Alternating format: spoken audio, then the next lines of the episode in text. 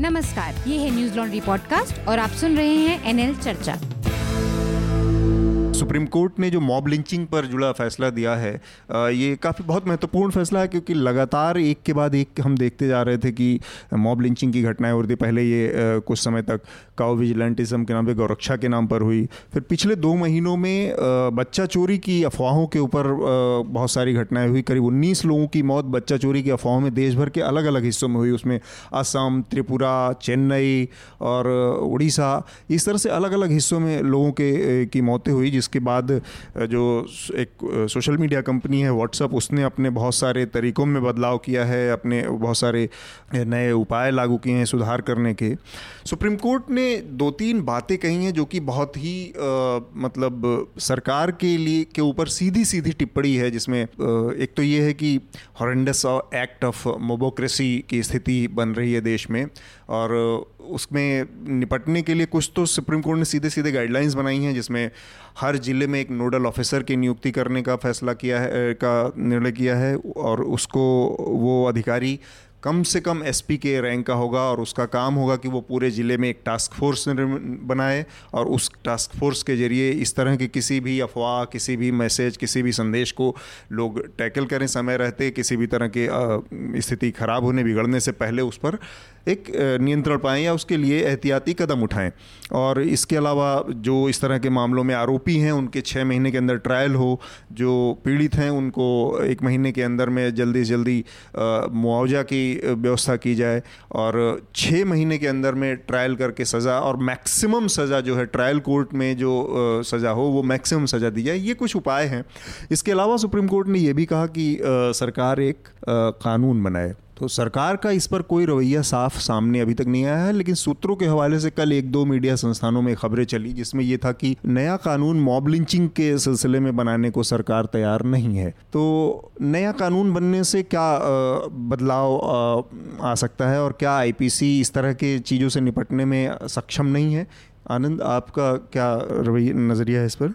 नहीं आईपीसी अच्छा जो मौजूदा कानून हैं, उनके कार्यान्वयन में तो उसमें भी ही बहुत व्यवस्था लचर है हाँ और जो पहले तो भीड़ क्या है मॉब हम्म। क्या है हम्म। इसे परिभाषित करने में और वो जो सामान्य अपराध है हम्म। उससे अलग कैसे है तो कई बार क्योंकि दोनों में अगर हम थोड़ी दूरी बनाकर देखें तो कई बार दोनों में बहुत अंतर नहीं रहता कई बार उसका अगर ग्रामीण क्षेत्रों में जाइएगा तो मॉब जो लिंचिंग होती है बहुत बार हम्म। वो जो दूर से सांप्रदायिक दिखेगा हम्म। या जातिगत दिखेगा हम्म। लेकिन उसकी उपज बहुत छोटी सी बात कोई रहती है और जिसमें दो समुदायों का उनके मतलब आक्रोश सामने आ गए ये वो कोई तो वो भी है। लेकिन कोई कोई स्ट्रेट फॉरवर्ड मॉब लिंचिंग होती है। स्ट्रेट हम्म। तो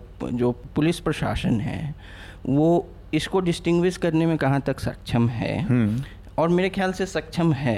हम्म। लेकिन जो सुप्रीम कोर्ट ने इसमें जैसे बहुत छोटी इकाइयों में जाइए जिला स्तर पे नोडल ऑफिसर के अलग की की है। मुझे नहीं लगता ये बहुत व्यवहारिक कदम है। क्यों?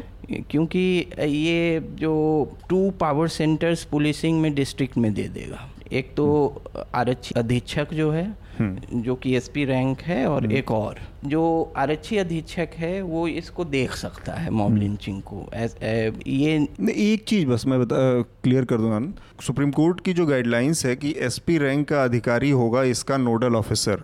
तो उसने सुप्रीम कोर्ट ने ये नहीं कहा कि आपको अलग से एसपी रैंक का अधिकारी वहाँ नियुक्त करना है नोडल ऑफिसर बना के। नहीं एग्जिस्टिंग एसपी है ऐसा कि नॉट उसके लिए एक सहयोगी के तौर पर डिप्टी एसपी रैंक का ऑफिसर होगा ज़रूर जो उसको असिस्ट करेगा जो ज़िले का एसपी होता है कलेक्टर वही रहेगा। नहीं वो रहेगा लेकिन जैसे कि तो पावर सेंटर में कंफ्यूज होने की बात नहीं है ना यहाँ? यहाँ है क्योंकि जो अप, वो भी एक अपराध है। जैसे कि कई राज्यों में एक रूरल एसपी होता है। नहीं तो वो तो बड़े ज़िले हैं तो रूरल और अर्बन दो एसपी बन जाते हैं। बात हाँ। तो रूरल एसपी शुरू में आईपीएस अधिकारियों में इस बात को लेकर बहुत रोष था। हम्म। क्योंकि एक तो उसमें एक कह सकते हैं कि उनका क्षेत्र कम हो गया ये ये लेके। लेकिन इस तरह के केसेस जैसे जैसे C I D S P भी होता है C I D S P भी एक होता है एक सी आई डी उसके तो उसमें कई बार इन्वेस्टिगेशंस में कई बार जो ओवरलैप कर रहे हैं उसमें कई बार पावर सेंटर्स दो होने का ठीक बात है। वो नुकसान होता है और ओवरलैपिंग होती होता है। हाँ। नहीं अधिकार क्षेत्र को लेके और दोनों दो, चलती दो, दो रहती तरह है से चल रही हैं। तो दो तरह की की मॉब लिंचिंग हो सकती है एक तो है कि मॉब क्या है? जैसे कि हैना एरन ने कहा था कि मॉब की जो भाषा होती है वो प्राइवेट कॉन्वर्सेशंस में जो है लोगों की ही भाषा होती है जिससे आडंबर को हटा दिया गया है। तो वही फिर जो है मॉब वही भाषा वही भाषा बोलती है। तो टेक्नोलॉजी ने उसके लिए प्लेटफॉर्म्स बहुत ज़्यादा दे दिए हैं र्यूमर मॉन्गरिंग ये वो। तो वो है। दूसरे मॉब जिसको किसी पॉलिटिकल ग्रुप का सपोर्ट हो जो कि ज़्यादा प्रॉब्लमेटिक है। हालाँकि पहला भी कम नहीं है दूसरा ज़्यादा है क्योंकि उसमें जो है उसके समाधान की संभावनाएँ कम हो जाती हैं क्योंकि शक्ति पर जिनका नियंत्रण है वो वो अगर उसमें लिप्त हों तो। जैसे तो- हम लोग देख ही रहे हैं कि तो- गौहत्या के नाम पर जितनी हुई उसका एक आइडियोलॉजिकल स्टोन है। सॉरी हाँ। लेकिन आ, वो भी है जैसे गोरक्षा को लेकर को तो गोरक्षा को लेकर कुछ मामले सांप्रदायिक होंगे कुछ मामले जो हैं वो बहुत ही ज़्यादा लोकलाइज होंगे। मतलब कि आज ही एक राजस्थान में किसी प्रमोद तिवारी करके किसी पर हमला हुआ है वो कुछ कैटल स्मगलिंग को लेकर अच्छा। तो ये कई बार जो है बोवाइन रिसोर्सेज जो नहीं पर मेरा इसमें एक आनंद छोटा सा कहना है कि जो भी अपराध हो अगर हो मामला लोगों का भरोसा इस हद तक खराब क्यों है कि लोग पुलिस के पास जाएँगे कि खुद जस्टिस करेंगे मसला इसमें हाँ ये ये है? है कि मतलब ये संस्थाओं के कमज़ोर हाँ। होने की पुलिसिंग की कमज़ोर होने और हाँ। ये बहुत समय से है भी हाँ। है खासकर नॉर्थ बिहार में जाइएगा जो बांग्लादेश से सटे इलाके हैं किशनगंज खटिहार वगैरह में कैटल स्मगलिंग का बांग्लादेश को लेकर उस तरफ़ के इस तरह के मामले बहुत आते हैं मतलब बहुत समय से आते रहे हैं और ये नहीं फिर ऐसे में हम ये केवल तो- नहीं कह सकते ना कि पॉलिटिकल पार्टियाँ उसका फ़ायदा उठा भाई इस तरह की स्थितियों में लोगों का भरोसा नहीं है लोग सीधे सीधे जस्टिस करने के खुद खुद ही उतारू हैं आमादा हैं और पॉलिटिकल पार्टियाँ उसमें संलिप्त हैं। मुझे अगर 2014 हाँ से मैं बोल रहा हूँ कि लिप्त हो सकती हैं कुछ ठगिस एलिमेंट्स हर पार्टी में होती है। मेरे कहने का मतलब है कि दो तरह के मॉब लिंचिंग होती है। सर सब मतलब मॉब लिंचिंग को भी थोड़ा एनालाइज करना होगा। एक तो स्पष्ट है जो हम लोग एक है कि बहुत लोकलाइज्ड होता है जो कि जिसको बहुत पहले एजम्पन्स नहीं होने चाहिए हाँ मेहताब आप सुप्रीम कोर्ट के इस फैसले को कैसे देख रहे हैं? सुप्रीम कोर्ट के फैसले पर अगर हम बात करें तो मुझे बहुत ज़्यादा उम्मीद नहीं है इससे। उसकी दो तीन वजह हैं जिसके वजह से मैं ये बात कह रहा हम्म। हूँ ये जो नोडल एजेंसी बनाने वाली बात है ये पहले भी आ चुकी है ये कोई नई बात नहीं है। ठीक है। कानून बनाने की बात तो सिविल सोसाइटी ऑर्गेनाइजेशंस की तरफ़ से मासूका करके एक कानून की मांग बहुत दिनों से चल रही है और सरकार ने हमेशा साफ़ कर दिया था कि ऐसा कानून बनाने का कोई इंटरेस्ट नहीं है। ठीक है।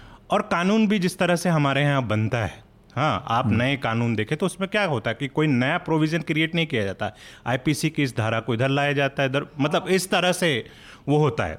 लेकिन ये ये तो टेक्निकल बातें हैं लेकिन आप ये देखें कि जब से ये जजमेंट आया है जो ऑर्डर आया है उसके बाद जो सरकार के लोग हैं उनके बयान आप देखें उससे आप अंदाज़ा करें। अब ये देखें एक मंत्री ये कह रहे हैं कि कोई डेटा नहीं है कि कितनी मॉब लिंचिंग हाँ, हंसराज अहिर ने लोकसभा में कहा कि मॉब लिंचिंग का डेटा जो कि डिप्टी होम मिनिस्टर जिस हैं वो उन्होंने ये कहा है। तो इस इससे भी पता चलता है कि सरकार कितनी सीरियस है। दूसरा मामला यह है कि राजनाथ सिंह जी ने भी जिस तरह से वो कहा वो सिर्फ़ कड़ी निंदा वाला ही फिर मतलब उसमें कोई नई बात नहीं है। सब्सटेंस नहीं है कुछ। सब्सटेंस नहीं है। मीनाक्षी लेखी जो कि बीजेपी की बड़ी नेता हैं उनका कहना है कि ये जो मॉब लिंचिंग हो रहा है और इस तरह की घटनाएँ हो रही हैं उसका उसके पीछे इकोनॉमिक वो है। लेकिन हम देख चुके हैं कि सिर्फ़ इकोनॉमिक मामला एक, नहीं है। एक, एक छोटा सा मैं टोकना चाह रहा हूँ मेहताब आपको। आप अपनी बात पूरी हाँ, कर ले और एक और अहम बात ये कि जब जिस दिन ये फैसला आया उसके बाद एक टीवी डिस्कशन में जो कि C N N news eighteen पर जो डिस्कशन हो रहा था तो उसमें बीजेपी के स्पोक्स पर्सन जो आरपी सिंह है उन्होंने ये कहा कि जो सुप्रीम कोर्ट है उनको सरमन देने की आदत है। वो सरमन देते हैं एक्ट तो करना नहीं है। तो इस तरह की जब समझदारी हो या इस तरह का रिस्पॉन्स हो तो मुझे नहीं। और हम देख चुके हैं कि गाइडलाइंस का क्या हाल होता है। सबसे फ़ेमस गाइडलाइंस जो सुप्रीम कोर्ट के हैं उसको हम आ, आ, वो गिरफ्तारियों के सिलसिले में कि इन इन चीज़ों को फॉलो किया जाएगा। लेकिन हम देखते हैं कभी वो फॉलो नहीं होता है। वो हर थाने में आप जब जाएँगे तो बड़े बड़े अक्षर में बहुत ही लगा रहेगा। लिखा होता है लेकिन कभी उसको आ, पर नहीं होता एक चीज़ इसमें है मेहताब लेकिन देखिए सरकार ने सुप्रीम, आपने असल में दो बातें कही कि सुप्रीम कोर्ट के दिशा निर्देशों से गाइडलाइन से आपको कोई उम्मीद नहीं है और सरकार का उसके बाद जो रवैया है वो कितना निराशाजनक है। दोनों अलग अलग बातें हैं, ठीक है। कि उस पर मेरा ये कहना है कि कोई चीज़ कंसेप्ट के लेवल पे, विचार के लेवल पे सही गलत हो, इसका फैसला करना चाहिए, वो इम्प्लीमेंट गलत का हो रहा है या वो प्रभावी नहीं हो पा रहा है या उसको लगा लागू करने वाले लोग कितने अक्षम कितने नाकारा कितने बेईमान हैं ये एक एक दूसरी स्थिति है। ये ऐसे है कि जैसे आज की तारीख में सेकुलरिज्म गाली बना हुआ है कि सेकुलर है ना? लेकिन इसका ये मतलब नहीं कि बेसिक कॉन्सेप्ट के तौर पर सेकुलरिज्म फेल है। नहीं मैं वो बेसिक कॉन्सेप्ट तो- को नकार नहीं रहा हूँ। तो मैं इम्प्लीमेंटेशन की बात कर रहा हूँ। हाँ। ये सेकुलरिज्म और ये वाला मामला थोड़ा अलग इसलिए है कि सेकुलरिज्म एक अवधारणा है। यहाँ यह है कि इम्प्लीमेंट करना है लोग मारे जा रहे हैं ना मारे जाए लोगों को न्याय नहीं मिल रहा है न्याय मिले हम्म। यहाँ मतलब मुझे लगता है ये दोनों में हम्म। एक और बात जो मैं तीसरी बात कहना चाह रहा था माफ़ी चाहूँगा ज़्यादा समय हाँ, ले हाँ। रहा हूँ वो ये कि ये असल में जिस चीज़ पर चर्चा नहीं हो रही है वो मॉब मेंटालिटी हम जिस तरह के समाज में हम रह रहे हैं और हमारा समाज का निर्माण हो चुका है उसमें ऐसी घटनाओं का होना मुझे कोई आश्चर्यजनक मतलब इसको टाला नहीं जा सकता जिस टाला तरह की नहीं जा सकता हैं। है।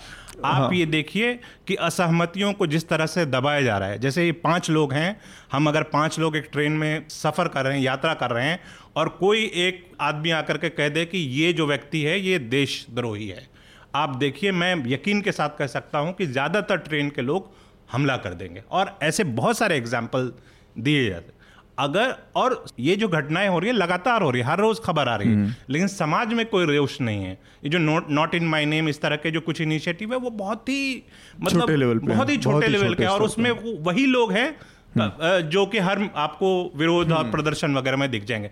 तो समाज के लेवल पर जब तक मुझे लगता है बदलाव नहीं आएगा मैं ये नहीं कह रहा कि सुप्रीम कोर्ट को एक्ट नहीं करना चाहिए सरकार लेकिन सामाजिक बदलाव बहुत अहम है। राहुल जैसे मेहताब की बातचीत से ये समझ में आया कि मतलब एक निराशा की स्थिति है। सुप्रीम कोर्ट के इनिशिएटिव पे भी लोगों को बहुत भरोसा नहीं पैदा हो रहा है।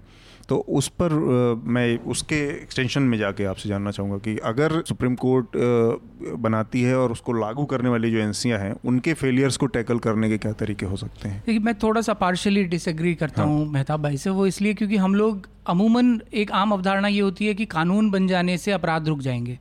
ये होता नहीं है। कोई भी कानून हो उसका काम भी नहीं है अपराध रोकना। उसका काम है अपराध होने पे न्याय के दरवाजे खोलना।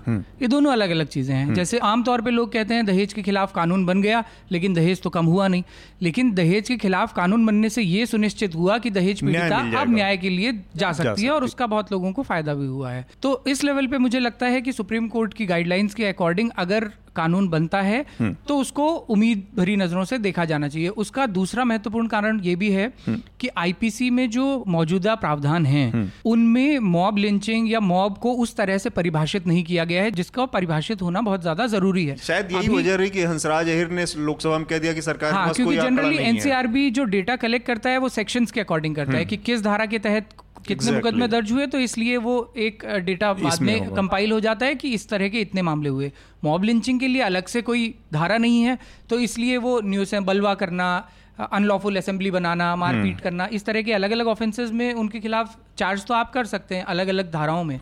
लेकिन उसको कंपाइल करने में मुश्किल होती है। और दूसरा उसकी गंभीरता भी अभी आईपीसी में नहीं है। मॉब लिंचिंग बाकी की मारपीट से अनलॉफुल असेंबली से ज़्यादा गंभीर अपराध है जिस मॉब मेंटेलिटी की बात आप मेहताब भाई ने करी उसको परिभाषित करना कि वो कितना बड़ा अपराध है वो भी बहुत ज़्यादा ज़रूरी है इसलिए भी उसका कानून बनना ज़रूरी है।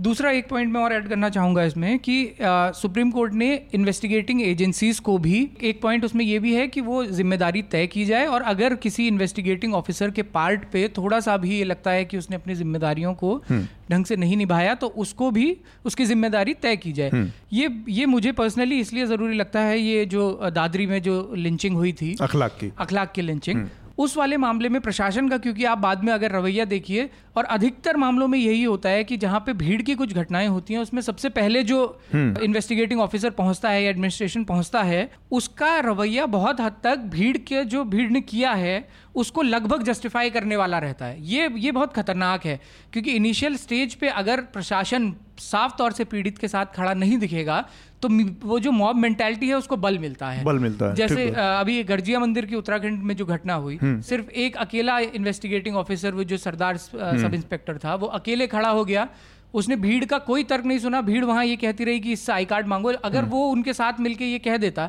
कि हाँ अपना आई कार्ड पहले दिखाइए। तो उनको हिम्मत मिलती तो भीड़ को हिम्मत मिलती लेकिन वो मजबूती से खड़ा हुआ उसने सवाल किया कि तुम आई कार्ड मांगने वाले कौन होते हो? और, और उससे एक एक घटना होने से बच गई। इस, इस एक तरह के एक अधिकारी अगर ये कर सकता है तो उतना बड़ा तंत्र करने में कैसे असफल सिद्ध हो सकता है? अखलाक वाले मामले में देखिए कि आज भी आप उस गाँव में जाएँगे तो वहाँ के लोगों को उसका रत्ती भर भी अफसोस नहीं है। अफसोस नहीं है। ये मैंने तब भी देखा जब उसके बाद वहाँ एक उनमें से एक एक्यूज जो था उसकी डेथ हुई और उसको तिरंगे में लपेट के वहाँ कई दिनों तक रखा गया। तो वहाँ लोगों की लोगों को उस चीज़ का गिल्ट नहीं था। और उसका एक कारण मुझे ये भी लगता है कि एडमिनिस्ट्रेशन सबसे पहले जब मॉब लिंचिंग के बाद वहाँ पहुँचा था अखलाक की लिंचिंग के बाद तो वो पूरी बहस को इस तरह से मोड़ दिया गया था कि उनके घर से सैंपल ले जाया गया और चेक किया गया कि ये बीफ था या नहीं था मतलब वो मुझे लगता है कि वो बड़ा ही अजीब इसलिए था कि मतलब जैसे कई ट्राइबल एरियाज़ में खबर आती है कि किसी औरत को लोगों ने ये कह के मार दिया कि ये चुड़ैल चुड़ैल है है। और उसके बाद प्रशासन आए और पहले ये जाँच करे कि मरने वाली चुड़ैल थी या थी या नहीं, नहीं थी थी। तो ये इतना अजीब है प्रशासन का उस मेंटालिटी को बढ़ावा देने में। बढ़ावा देने हाँ मतलब आप जो पीड़ित है उसका उसकी बात सुनने की बजाय जो लोग पीड़क हैं उनके पक्ष में खड़े तो हैं। सुप्रीम कोर्ट ने जो गाइडलाइंस दी हैं उसके अकॉर्डिंग मतलब कानून तो बने उसके साथ साथ इन्वेस्टिगेटिंग ऑफिसर्स को सेंसिटाइज करना है इन और सारे इनको में वो भी इनको इनकी जवाबदेही भी तय हो जवाबदेही भी तय तो ये जो पूरी प्रक्रिया है वो जो कॉन्स्टिट्यूशनल मतलब अपना डेमोक्रेटिक प्रोसेस है लॉ बनाने का जो पार्लियामेंट करेगी जिसके लिए कहा गया वहाँ पे बहुत व्यापक लेवल पर कंसल्टेशन होगा बहुत सारे लोगों के सुझाव होंगे बहुत सारे लोगों के अलग अलग तरीके उसमें अनुभव होंगे। तब एक परिपक्व कुछ बड़ा एक कोई कानून बनेगा। अदरवाइज़ हमारे सामने एक और दिक्कत आती है नए कानून बनने में कि बहुत दबाव में कानून बनते हैं और वो बहुत एक तरफा हो जाते हैं। जैसे कुछ मामलों में दहेज हत्या से जुड़े एक आध जो प्रावधान थे वो या अभी जो बलात्कार वाले से जुड़े मामलों में है कुछ प्रावधान वो एकदम ही एक तरफा खड़े होते हैं। तो इसके लिए ज़रूरी है कि जो डेमोक्रेटिक प्रोसेस है उसको बहुत ज़्यादा एक्सटेंसिवली इस्तेमाल किया जाए। एक एक प्रॉब्लम एक प्रॉब्लम और होता है जो जिसका आप ज़िक्र कर रहे हो कि बजाय अकाउंटेबिलिटी तय करने के उसमें पावर्स ज़्यादा दिए जाते हैं। मैं कम्युनल वायलेंस बिल का ज़िक्र करना चाहूँगा वो बार बार है। उसमें ये था कि कमांड रिस्पॉन्सिबिलिटी तय हो। बेसिक चीज़ ये था जिसका ज़िक्र कर रहे थे कि जवाबदेही तय हो। लेकिन अगर आप उस बिल को पढ़ेंगे जो कभी पास नहीं हो पाया उसमें यह हुआ था कि पुलिस को और पावर दे दिए। और ये बात भी कि ट्रायल ये जो स्पीडी ट्रायल का है हम देख चुके हैं रेप केसेस में बिल्कुल काम नहीं किया है और उसके बहुत सारे प्रॉब्लम्स हैं। तो इन चीज़ों को भी सामने रखना होगा। राहुल आप कुछ हाँ मैं हाँ। एक ये पॉलिटिकल इसके आ, उस पर एक बात कहना चाह रहा था कि देखिए मोदी सरकार ने जो कल आप जिसका ज़िक्र आपने भी किया कि कुछ सोर्सेज से खबर आई कि इस पे सरकार कानून बनाने के बारे में विचार नहीं कर रही है। अभी आप देखिए जो दो गैंगरेप्स की जो घटना हुई बच्चियों के साथ उसके बाद मोदी सरकार ने बाकायदा ऑर्डिनेंस पास करके एक बिल बना एक ऑर्डिनेंस के थ्रू एक कानून ले आए कि बच्चों के साथ बलात्कार हाँ। वाले मामले में फांसी दे दी जाएगी। वो बिल अभी पेंडिंग है इसी सेशन में उस पॉक्सो के और- रखा जाना है। क्रिमिनल बिल अमेंडमेंट एक्ट करके अमेंड करने की बात की जा रही है। ये साफ़ पता था हर किसी को कि ये सिर्फ़ दिखावा है। क्योंकि एग्जीक्यूशन के लेवल पे हमें पता है लास्ट फांसी कब हुई थी अगली फांसी कब होगी। रेयरेस्ट ऑफ़ रेयर में फांसी होती है और फांसी एक तरफ़ तो बहस ये चल रही है कि हम कैपिटल पनिशमेंट को अबॉलिश कर दें दूसरी तरफ़ इस तरह का स्टेप है। सरकार चाहती अगर मॉब लिंचिंग के खिलाफ उसकी नीयत होती तो जिस तरह से ऑर्डिनेंस के ज़रिए हाँ। वो लाया गया ऑर्डिनेंस के ज़रिए कुछ और भी लाया लिंचिंग में जो रूलिंग उसको- अभी का रूलिंग क्लास है उसकी एक भूमिका तो है ही सामने बार बार आ रही है कि वो जो जो चुप्पी है जो मौन सहमति है वो बार बार सामने आ रही है। अमित आपका इस पर क्या सुप्रीम कोर्ट के उस पर क्या नज़रिया रहा? सुप्रीम कोर्ट का जो ऑर्डर है उस ऑर्डर के बाद जो प्रक्रिया रही मतलब जो प्रतिक्रिया रही है सरकार की उस पर मैं ज़्यादा फोकस करना चाहूँगा। मान लीजिए कानून आ भी जाता है तो क्या होगा? कि सज़ा होगी कि नहीं होगी ये दूसरा तो इसमें दो एस्पेक्ट है एक रवैया की प्रतिक्रिया क्या रही है दूसरा कि जो केसेस रहे हैं चार केसेस हैं बहुत संक्षिप्त में बात करूँगा। आ, पहला तो राजनाथ सिंह ने कहा जिस पार्टी का 21 राज्यों में सरकार है जिस पार्टी की उसकी केंद्रीय सरकार के होम मिनिस्टर कहते हैं असम पार्लियामेंट में कि ये लॉ एंड ऑर्डर जो है, वो स्टेट का मसला है अब इसको समझिए, इस ऑर्डर सुप्रीम कोर्ट के जजमेंट के ठीक थोड़ा और पीछे जाएँगे तो आपको दिखेगा कि भाजपा एक शुतुरमुर्ग की तरह लगातार ये कह रही थी कि भाई मॉब लिंचिंग जैसी स्थिति है ही नहीं एक्सेप्ट करने को तैयार नहीं थे ये तो सुप्रीम कोर्ट के ऑर्डर से ये बात तो तय हो गई कि मॉब लिंचिंग मॉबोक्रेसी की समस्या इस देश में है तो वो डिनाइल वाला मोड। खत्म हुआ दूसरा कि इनके खुद मंत्री अब लॉ एंड ऑर्डर क्योंकि राज्य सरकारों का मसला है इक्कीस राज्यों में आपकी हम्म। सरकार है और उनमें से एक सरकार जो है राजस्थान में भी है तो वहाँ हम्म। पहलू खान की जब हत्या होती है भीड़ मार देती है तो वहाँ के मंत्री होम मिनिस्टर जिनको कानून व्यवस्था पे ध्यान देना चाहिए था जिनको ये कोशिश करनी चाहिए थी कि जो आरोपी हैं उनको पकड़ा जाए उनको जेल में डाला जाए और एक मज़बूत केस बनाया जाए वो कहते हैं कि ये कैटल स्मगलर था और इसके ऊपर एफआईआर दर्ज थे। झारखंड में यही देखा हमने कि जो आरोपी थे उनको जयंत सिन्हा ने माला पहनाई और मिठाई खिलाई। जी। और फिर ये इस स्वामी अग्निवेश जी के हाँ, मामले में भी आप हम्म। देखिए कि जो वहाँ के ट्रांसपोर्ट और अर्बन अफेयर्स मिनिस्टर है सीपी सिंह उन्होंने जो बयान दिया कि वो फ्रॉड हैं और उन्होंने हाँ, अपने ऊपर हमला करवाया है ये सब करके। पब्लिसिटी हाँ, के लिए। तो हाँ, ये पूरे एक तंत्र को दिखाता है। मतलब ये इम्पोर्टेंट नहीं है कि बीजेपी आज सरकार में है बीजेपी कल सरकार में नहीं रहेगी। हम्म। ये सोच जो है ये धारणा जो है वो परपेचुएट कर जाएगी लोगों के अंदर हम्म। कर रही है। जब सीपी सिंह बयान देते हैं अग्निवेश को तो जो जिन गुंडों गुंडों ने जाके स्वामी हम्म। अग्निवेश को वहाँ पे पीटा है उनको सिर्फ़ लेजिटिमेसी नहीं मिली है और भी लोगों को हिम्मत हम्म। मिली है कि वो इस तरह से पीट सकते हैं और इस तरह की भी बात चल सकती है फिर भीड़ के अंदर कि अरे दो थप्पड़ कम मारे या एक हम्म। जूता कम लगाया ठीक बात तो ये पूरा प्रोसेस है अब इसमें मैं जल्दी से चार जो केसेस हैं उसकी मैं हाँ। बात करूँगा आप पहलू खान के केस में देखिए एक रिपोर्ट जो आई थी जो अजीत शाही ने जो पूरी रिपोर्ट तैयार की थी जर्नलिस्ट उस रिपोर्ट में दिखता है कि कैसे एफआईआर से लेके चार्जशीट फ़ाइल तक करने में इन्वेस्टिगेटिव एजेंसी ने लगातार केस को कमज़ोर किया जिसको मॉब के खिलाफ एक मज़बूत केस बनाना था उसी ने कमज़ोर किया है तो हम्म। कानून आ जाने से भी जो इन्वेस्टिगेटिव एजेंसी है उसका ग्राउंड पे क्या रवैया रहेगा ये निर्भर करता है जो पार्टी सरकार में उसका पॉलिटिकल विल क्या है उस पर दूसरा केस देखिए जुनैद का था जुनैद के केस में फिर से जो एडिशनल एडवोकेट जनरल जो थे हम्म। वो जो काउंसिल है एक्यूज का उसको हेल्प कर रहे थे लीडिंग क्वेश्चन दे रहे थे। ये खुद कोर्ट ने ऑब्ज़र्व किया और उनको डाटलार भी लगाई उस केस में। तीसरा केस आप अलीमुद्दीन अंसारी का देख लीजिए कितना रे ऑफ़ होप के तौर पे आया था वो केस हम्म। कि फ़र्स्ट कॉन्विक्शन था वो 2014 के बाद इस तरह के मामलों में और हम्म। सरकार की वाहवाही हो रही थी वहाँ पे हाँ। कि आपने नौ महीने में ट्रायल खत्म किया जजमेंट आया प्रूफ्स रखे गए और उसके बाद फिर पॉलिटिकल क्लास का इन्वॉल्वमेंट होता है कि भाई प्रोटेस्ट होता है यूनियन मिनिस्टर माला पहनाते हैं और ड्यू प्रोसेस की बात करके माला पहनाते हैं। ये हम्म।